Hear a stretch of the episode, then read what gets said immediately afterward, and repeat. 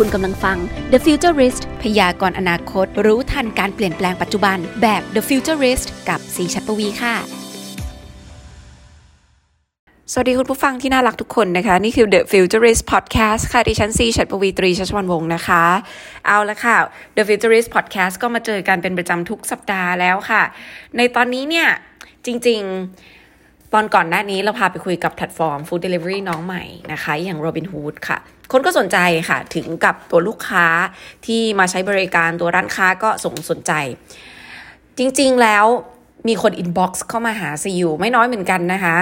ทีนี้ซีว่าจุดร่วมกันของร้านค้าที่เขาทักมาถามว่า โอ้ย คุณซี ผมเปิดร้านนะกำลังลำบากมากเลย ตอนแรกก็คิดว่ามันจะไม่มีอะไรมาก แต่พอทำจริง ๆ แล้วมีปัญหาตั้งแต่การจัดสรรลูกค้าเข้าร้าน สั่งวัตถุดิบ สั่งยังไง ให้คุมบัตเจ็ตได้ การบริหารอาหาร งานบริการงานขายต่างๆ รวมไปถึงการจัดการบัญชี ทั้งหมดนี้ซีจะบอกว่ามันก็เป็นปัจจัยที่สำคัญของเรื่องของการเปิดร้านอาหารเนาะที่สามารถควบคุมต้นทุนได้ไปจนถึงปลายทางที่พัฒนาสูตรพัฒนาฝีมือได้ค่ะ วันนี้จะมาแบ่งเบาความรู้สึกของคนที่ทำร้านอาหารต่างๆ ด้วยบริการจากสตาร์ทอัพที่เหมือนกับเป็นยาท้ายคุณเลยแล้วกันเนาะมีสตาร์ทอัพสี่เจ้าค่ะ ที่เกี่ยวข้องกับสิ่งที่หลาย ๆ คนอาจจะมองหาอยู่ในวันนี้ พาไปคุยกับพวกเขากันเลยดีกว่า อย่าเสียเวลาเลยค่ะ สตาร์ทอัพเจ้าแรกเป็นเรื่องที่ก็ค่อนข้างใกล้ตัวพอสมควรนะครับ เวลาเราจะไปไหนเดี๋ยวนี้คนก็เยอะใช่ไหมดังนั้นแล้วจึงมีแพลตฟอร์มในเรื่องของการจองคิวเกิดขึ้น ซึ่งจริงๆ เราก็เห็นได้หลายเจ้าใช่ไหมแต่เจ้านี้ก็น่าสนใจไม่แพ้กันกับเจ้าที่ชื่อว่าแพลตฟอร์มจองคิวนะครับ เดี๋ยวเราไปพบกับคุณยุทธนัยสุภาหาร Co-founder and Managing Director ของจองคิวกันเลยครับ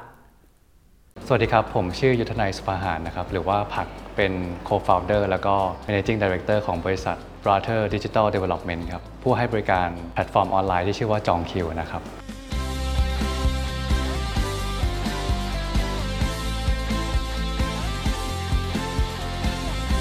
จองคิวนะครับเป็นดิจิทัลแพลตฟอร์มในรูปแบบของเว็บแอปพลิเคชันนะครับที่ให้บริการลูกค้าแล้วก็ร้านค้าในการจองคิว แล้วก็บริหารจัดการคิวของร้าน จะเน้นไปในธุรกิจที่เป็นอุตสาหกรรมการให้บริการจากวิกฤตโควิดเนี่ยทำให้อุตสาหกรรมบริการได้รับผลกระทบพอสมควร การที่ต้อง walk in เข้าไปในร้านได้ของลูกค้าเนี่ยทำให้ต้องมีการจองจากมาตรการของภาครัฐนะครับ ซึ่งเราคิดว่าผลิตภัณฑ์จองคิวเนี่ยสามารถเข้ามาช่วย support แล้วก็ช่วยเสิร์ฟให้ผู้ประกอบการสามารถดำเนินธุรกิจได้ง่ายขึ้น แล้วก็ช่วยแก้ไข pain point ของทางลูกค้าแล้วก็ร้านค้าได้ ต้องเรียนว่าจองคิวยังไม่ได้ลงไปถึงร้านอาหารครับ ตอนนี้เราโฟกัสในธุรกิจบริการเฉพาะในส่วนที่เป็นร้านตัดผมร้านเสริมสวยร้านสปาแล้วก็ร้านทำเล็บ อันดับแรกเลยสำหรับผู้ประกอบการที่เป็นเจ้าของร้านนะครับต้องมีการลงทะเบียนบนแพลตฟอร์ม เพื่อเปิดใช้บริการร้านค้าบนระบบก่อนนะครับซึ่งการลงทะเบียนก็ไม่ได้ยากอะไรนะครับจะเหมือนการลงทะเบียนบน Facebook Instagram หรือว่า Line นะครับโดยที่เข้าไปใส่ชื่อเบอร์โทรศัพท์ที่อยู่หลังจากนั้นก็จะมีการ Verify ตัวตนผ่าน OTP นะครับแล้วหลังจากนั้นการใช้งานต่อๆไปของทั้งร้านค้าแล้วก็ลูกค้าเนี่ยก็คือใส่แค่เบอร์โทรศัพท์แล้วก็ password ที่ตั้งไว้ แค่นั้นก็เข้าได้แล้วครับ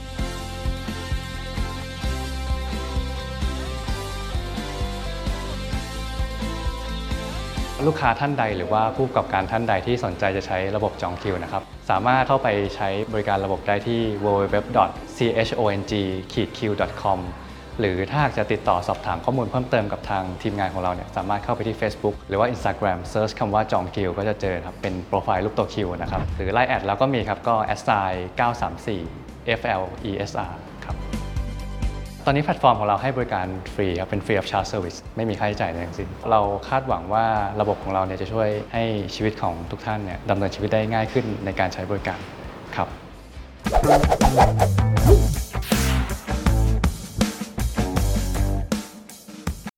ขอบคุณคุณยุทธนัยสุภาหารจากจองคิวมากนะครับ ผมก็เป็นเรื่องใกล้ตัวอีกเรื่องหนึ่งมากเลยนะครับ ทุกวันนี้เราไปร้านอาหารไปนู่นไปนี่เราก็มาจะเจอกับอะไรแบบนี้อยู่แล้ว ดังนั้นแล้วถ้ามีแพลตฟอร์มที่จะมาอำนวยความสะดวกเราได้แบบนี้ก็น่าสนใจอยากให้ทุกร้านมีเลยทีเดียวนะครับ แล้วก็เมื่อกี้เป็นจองคิวไปแล้วใช่ไหมเดี๋ยวต่อไปเรามาดูเรื่องของการทำอย่างไรให้ร้านของเรามีความคุ้มทุนมากขึ้น หรือว่าเอ๊ะจะมีเทคโนโลยีสุดล้ำแบบไหนหรือเปล่าที่จะรู้ทิศทางก่อนใครเลยว่าว่าวัตถุดิบจะมีราคาไปนิดทางไหน หรือว่าจะลดต้นทุนอย่างไรได้บ้าง สูงสุดได้ 10%เลยไหม หรือว่าจะทำอะไรยังไงบ้าง เดี๋ยวเราไปพบกับผู้ช่วยศาสตราจารย์ ดรชนิการว่องวิริยะวงศ์ CEO ของ Eat Lab กันเลยครับสวัสดีค่ะ ชื่อชนิการว่องวิริยะวงศ์ค่ะ ชื่อเล่นชื่อมิ้นเป็น CEO ของบริษัท Eat Lab ค่ะ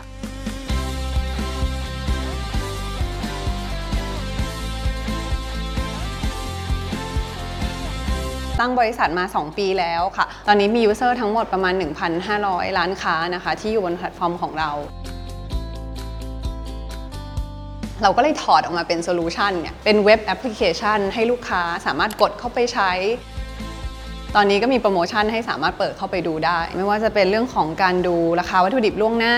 ถ้าสมมติว่าอย่างเป็นร้านข้าวแกงเนี่ยค่ะ เราก็สามารถวางแผนการทำเมนูล่วงหน้าในแต่ละวันแต่ละวันได้ อีกระบบหนึ่งที่เรียกว่าระบบเมนูเอนจิเนียริงค่ะ อันนี้ช่วยให้ร้านอาหารเนี่ยเขาสามารถที่จะทำยังไงให้เป็นยอดขายที่ดี แล้วก็กำไรที่ดีที่สุด กลายเป็นว่าร้านร้านหนึ่งเนี่ยเขาจะได้ใช้ศักยภาพของการทำอาหารของเขาอย่างเต็มที่ โดยไม่ต้องกังวลเรื่องของการจัดการข้อมูลค่ะ ซึ่ง Eat Lab ก็จะเป็นระบบที่ทำให้ค่ะ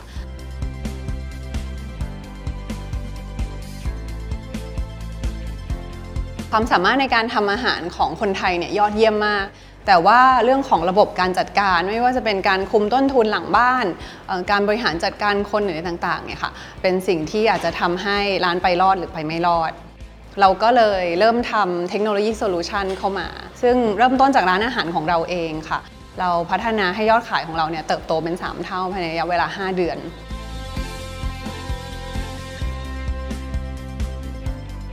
เราก็จะมี Open Chat ที่สามารถจะเข้ามาทักทาย แล้วก็เรียนรู้เนื้อหาที่เกี่ยวข้องกับเบื้องต้นของการเปิดร้านอาหาร ไม่ว่าจะเป็นซื้อของที่ไหน หรือว่ามีตลาดมือสองหรือว่าจะเป็นเรื่องของการจัดการเมนูตั้งราคาแบบไหนในแต่ละพื้นที่ ซึ่งมันไม่เหมือนกัน อีกส่วนหนึ่งก็คือเป็นเข้ามาบน Facebook เราติดต่อเรามาช่องทางไลน์ Eat Lab a d s i แล้วก็ Eat Lab E A T L A B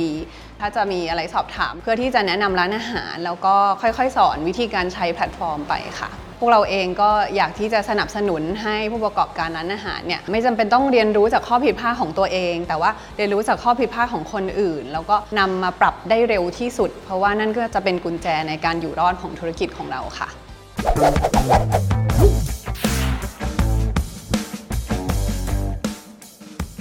ขอบคุณผู้ช่วยศาสตราจารย์ดรชนิการว่องวิริยะวงจาก Eat Lab มากนะครับ ก็ทำให้เห็นเลยว่าจริง ๆ แล้วการจะเปิดร้านอาหารทีนึงเนี่ย เราไม่ใช่แค่อะร้านไหนก็ได้ หรือว่าเป็นร้านที่เราเคยรู้จักมาอยู่แล้วหรือเปล่า ซึ่งจริง ๆ แล้วอาจจะไม่ได้ราคาถูก มั้งอะไรแบบนี้ดังนั้นแล้วเราก็เลยต้องมีแพลตฟอร์มที่จะมาช่วยเราเนี่ยแหละครับว่าถูกจริงหรือเปล่า หรือว่าเอ๊ะ จะแพงกว่าเจ้าอื่น หรือว่าทิศทางในอนาคตจะเป็นยังไงนะครับก็เห็นภาพมากขึ้น แล้วเดี๋ยวต่อไปเมื่อกี้เป็นเรื่องของการวางกลยุทธ์ทางด้านการขายการสั่งซื้อของอะไรแล้วใช่ไหมแต่ทีนี้เดี๋ยวเรามาดูกันต่อที่การบริหารงานขายเก็บข้อมูล ดูแลลูกค้า เติมเต็มการทำงานในโลกแบบซอฟต์แวร์แบบยุคใหม่ ไปด้วยกันกับการบริหารร้านของเรา เดี๋ยวเราไปพบกับคุณจุติพันธ์มงคลสุธี CEO และประธานบริษัท Go5 ของแพลตฟอร์ม Venio กันเลยดีกว่าครับ ครับ สวัสดีครับ ผมติจากบริษัท Go5 นะครับผม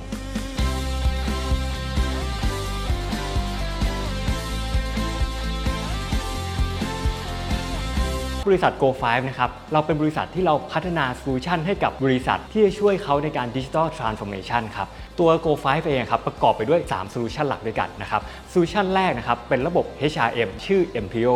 โซลูชันที่2นะครับเป็นระบบ Venio นะครับช่วยในการบริหารทีมขาย แล้วก็เก็บข้อมูลลูกค้าในรูปแบบ CRM ระบบที่3นะครับเป็นระบบ etaxGo นะครับช่วยในการออก e-tax invoice ตามมาตรฐานของสรรพากรครับผม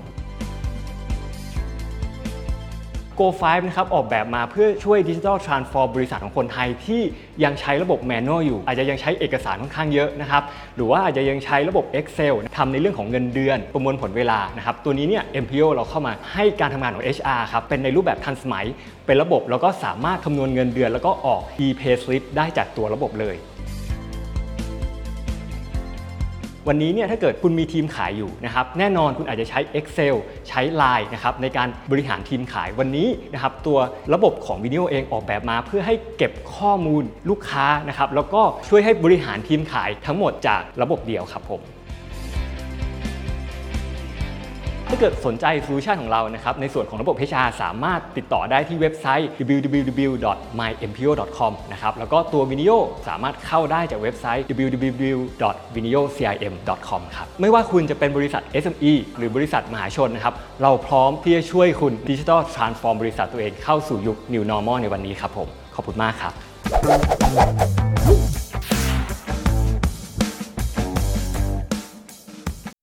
ขอบคุณคุณจุติพันธ์มงคลสุธีจาก Go 5มากนะครับ ก็ฟังแล้วทำให้เห็นภาพมากขึ้นอีกแล้ว ฟังไปทีละเจ้านี่คือเหมือนทำให้ผมอยากจะเปิดร้านอาหาร หรือเปิดอะไรสักอย่างเร็วๆนี้เลยทีเดียวนะครับ รู้สึกว่ามีเทคโนโลยีเข้ามาช่วยเราเยอะมาก แล้วเดี๋ยวต่อไป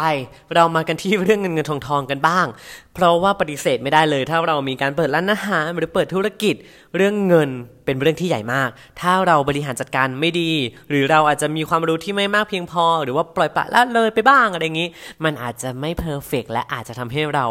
ทำงานไม่เป็นระบบ หรือว่าธุรกิจเราอาจจะเจ๊งเลยก็ได้นะครับดังนั้นแล้วสำหรับแพลตฟอร์มต่อไปเดี๋ยวเราจะมาดูกันที่โปรแกรมบัญชีออนไลน์สำหรับเจ้าของ SME จะทำให้เรื่องของการทำฟอร์มบัญชี วิธีการบันทึกบัญชีแต่ละประเภทแบบว่าเป็นเรื่องง่ายเป็นยำแล้วก็ลดข้อบกพร่องในการจัดทำงบการเงินได้ดียิ่งขึ้นเลยล่ะครับ ไปพบกับคุณตระการตากระเต็บหมัด CEO จาก SME Move ครับ สวัสดีค่ะ ชื่อหยกนะคะ ตะการตากระเต็บหมัดจาก SME Move ค่ะ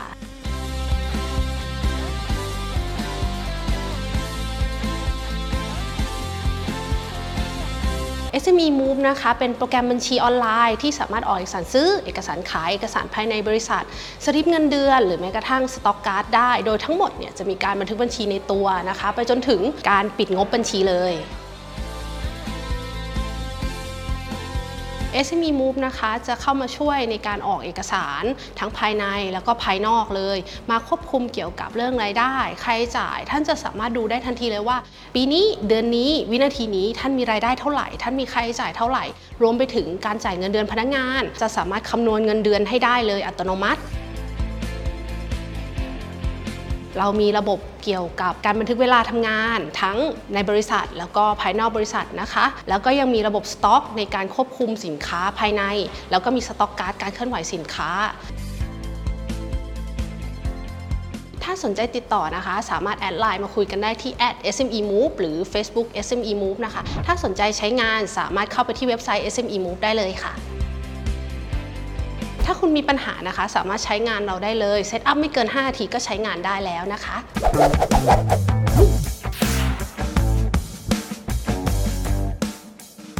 โหวันนี้ต้องขอขอบคุณสตาร์ทอัพทั้ง 4 รายนะคะ น่าสนใจจริง ๆ นะคะแหมทุกวันนี้โลกหมุนเร็วมากหันไปทางไหน มีโซลูชันที่เหมือนกับยารักษาโรคแบบนี้ให้กับธุรกิจของคุณเยอะนะ ดังนั้นผู้ประกอบการต้องมีความรู้รู้จักบริการเหล่านี้ ไม่ต้องไปคิดสร้างซอฟต์แวร์ของตัวเองเลยนะคะ ก็ลองไปใช้ซอฟต์แวร์เหล่านี้ดูก่อนนะคะ พอเราได้เห็นได้ลองใช้ดูแล้วโอกาสติดปีกกับธุรกิจของเราอาจจะง่ายขึ้นอีกเยอะเลยทีเดียวนะคะ เมื่อระบบมี ประสิทธิภาพหลาย ๆ อย่างก็อาจจะเกิดนะคะ เช่นกันต่อไปเราไปอัปเดตช่วงโต๊ะข่าว C3 กับน้องก๊อฟกันนะคะ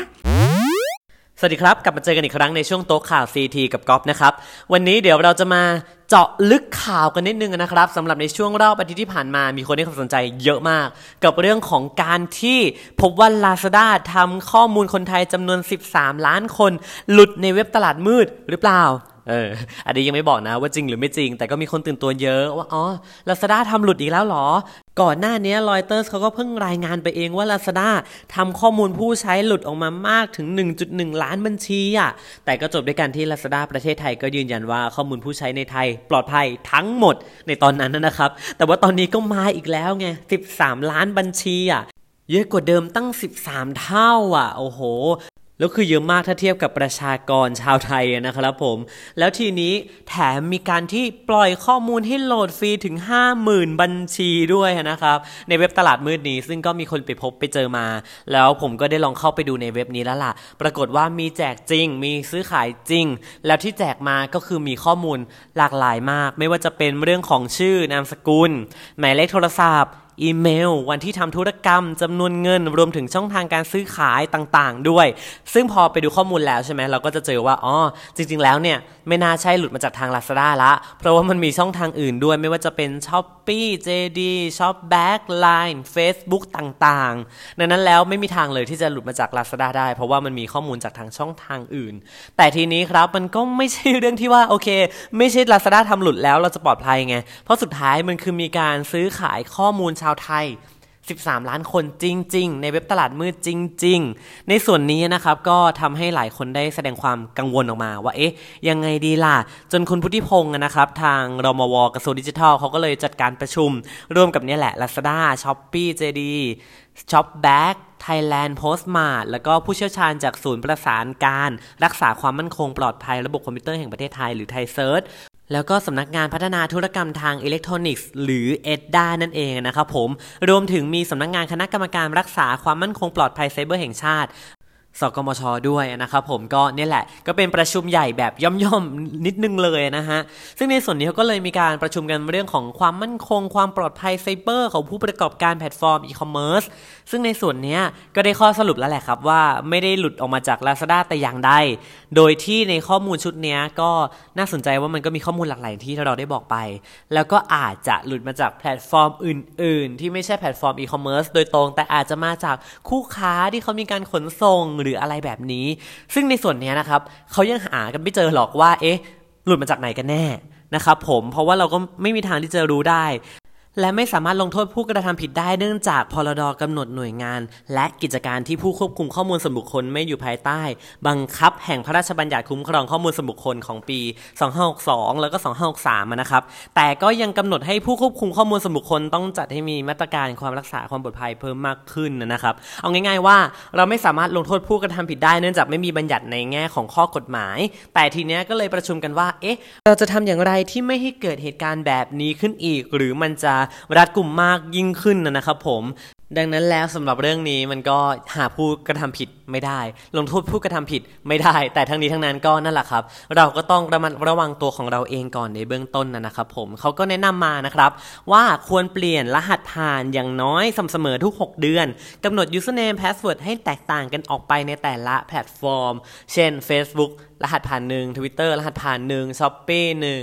Line หนึ่งหรือว่า Lazada อีกหนึ่งอะไรก็ว่าไปกำหนดให้แตกต่างไว้นะครับผมในโทรศัพท์ของเรา มันจะมีตัวช่วยอยู่ใช่ไหมมีการกำหนดรหัสผ่านที่คาดเดาได้ยาก หรือเป็น strong password ซึ่งเขาก็จะจำไว้ในระบบของเราเองนั่นน่ะนะครับผมก็ไม่ต้องไปจำแต่ว่าก็เข้าใจว่าบางคนอาจจะเอ๊ะ ถ้าวันหนึ่งระบบไม่มีแล้วแบบเอ๊ะจะต้องไปล็อกอินจะอะไรยังไง ก็ลองดูหลาย ๆ ทางก็ได้ บางทีเราอาจจะจดไว้ในโน้ตของโทรศัพท์ที่ผ่านการล็อกไว้แล้ว หรืออาจจะจดไว้ในสมุดโน้ตส่วนตัวเป็นกระดาษของเราแล้วแบบเก็บไว้ดี ๆ แบบนี้ก็สามารถทำได้เช่นกันนะครับผมก็แล้วแต่ความถนัด นะครับทั้งนี้ทั้งนั้นก็นั่นแหละถ้าใครมีข้อสงสัยเพิ่มเติมอะไรก็สามารถโทรติดต่อไปได้เลยที่ 1212 นะครับอย่าโทรผิด 1212 นะครับผม ไม่งั้นเดี๋ยวจะกลายเป็นสั่งอาหารแพลตฟอร์ม Delivery แทน ก็ถ้าใครมีข้อสงสัยหรือว่ามีข้อมูลเพิ่มเติมอะไรอยากจะมาแชร์กับเราก็มาได้ที่เพจ Daily City เลยนะครับ พร้อมตอบมากๆตอนนี้นะครับผมน่าสนใจ เมื่อกี้เราพูดถึงเรื่องข่าวของข้อมูลคนไทยหลุด 13 ล้านบัญชีไปแล้วใช่ไหม แต่ก็เอ๊ะยังไม่มีผู้กระทำผิดที่ลงโทษได้หรืออะไรยังไงก็ตามแต่ แต่สำหรับข่าวนี้ครับ Facebook ก่อนหน้านี้เขาเคยเจอคณะกรรมการการสื่อสารของเกาหลีใต้ ฟ้องปรับด้วยนะ เออ เรื่อง การปรับระบบให้ผู้ใช้งานในเกาหลีใต้เนี่ยใช้งาน Facebook ได้ช้าลง สูงสุดที่พบเจอก็คือ 450%เลยที่ช้าลงนะครับผม ตอนนั้นก็มีการเรียกปรับไปประมาณ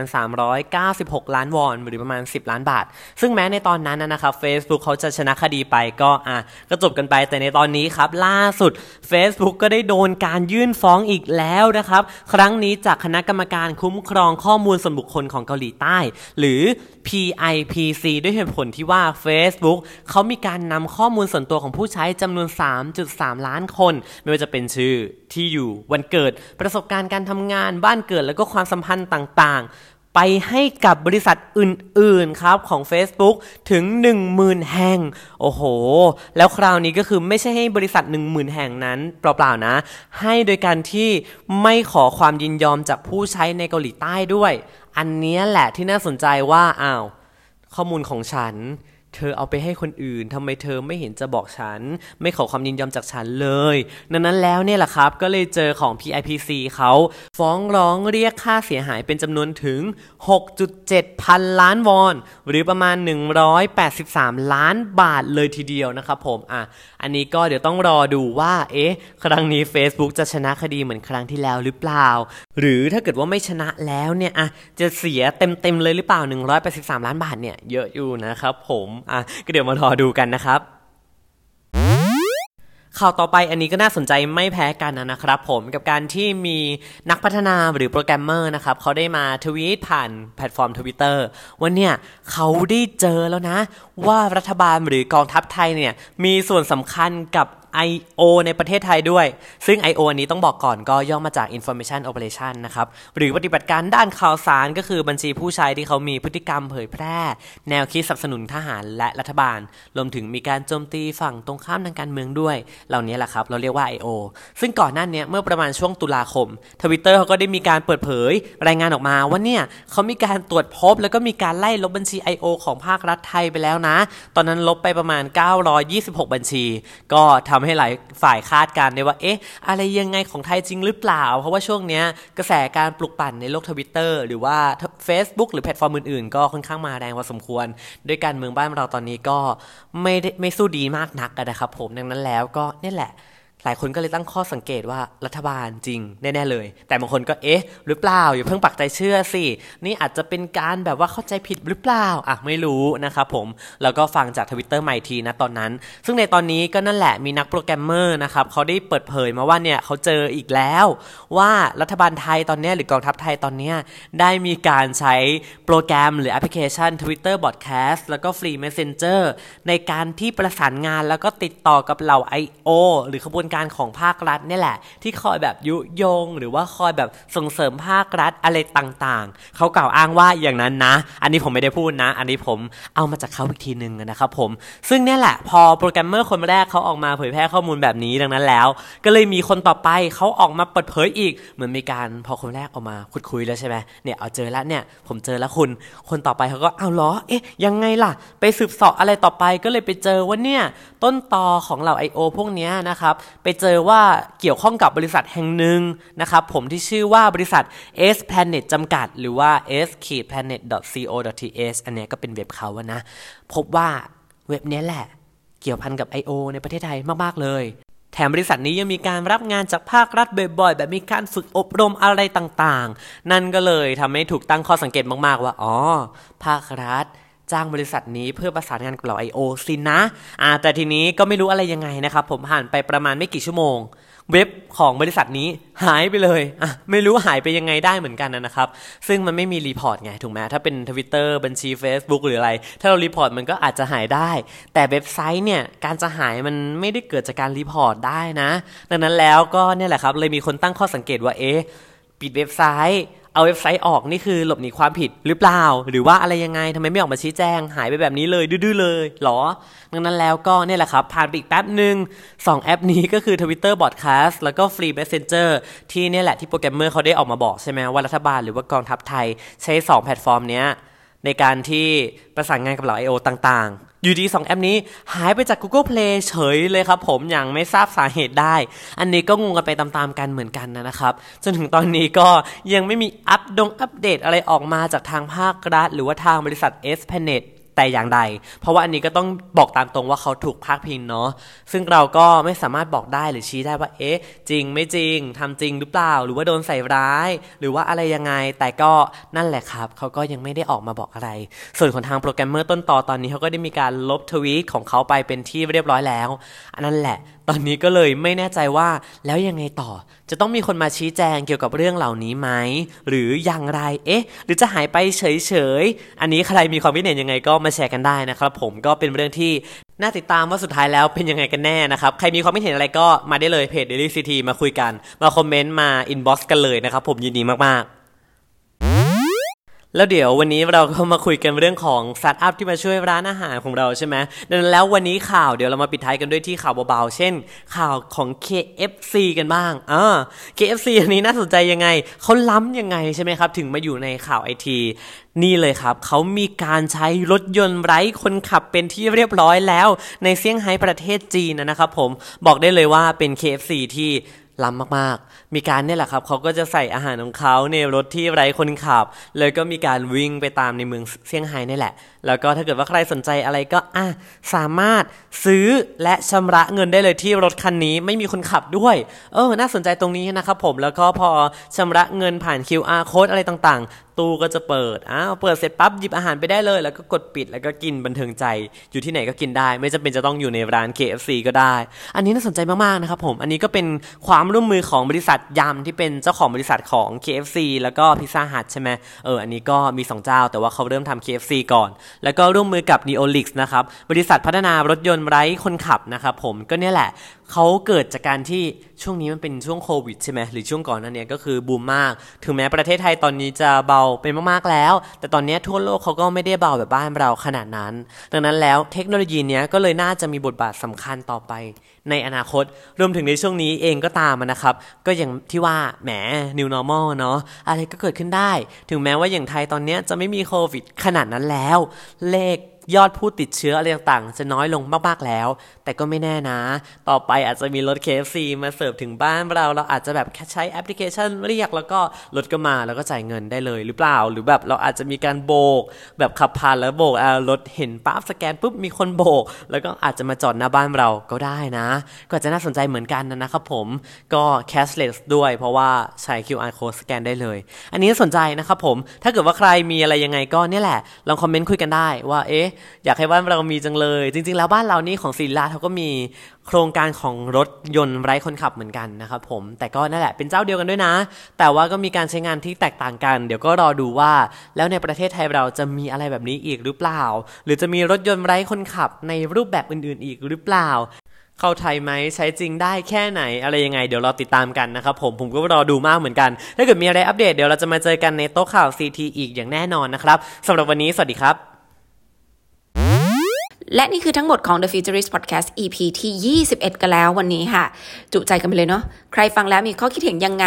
แชร์กันได้เลยนะคะ ที่ Facebook Fanpage Daily C3 หรือจะฟัง Podcast ย้อนหลังได้ที่ c m e g a i n Podcast Apple Podcast Spotify SoundCloud สำหรับวันนี้ สวัสดีค่ะ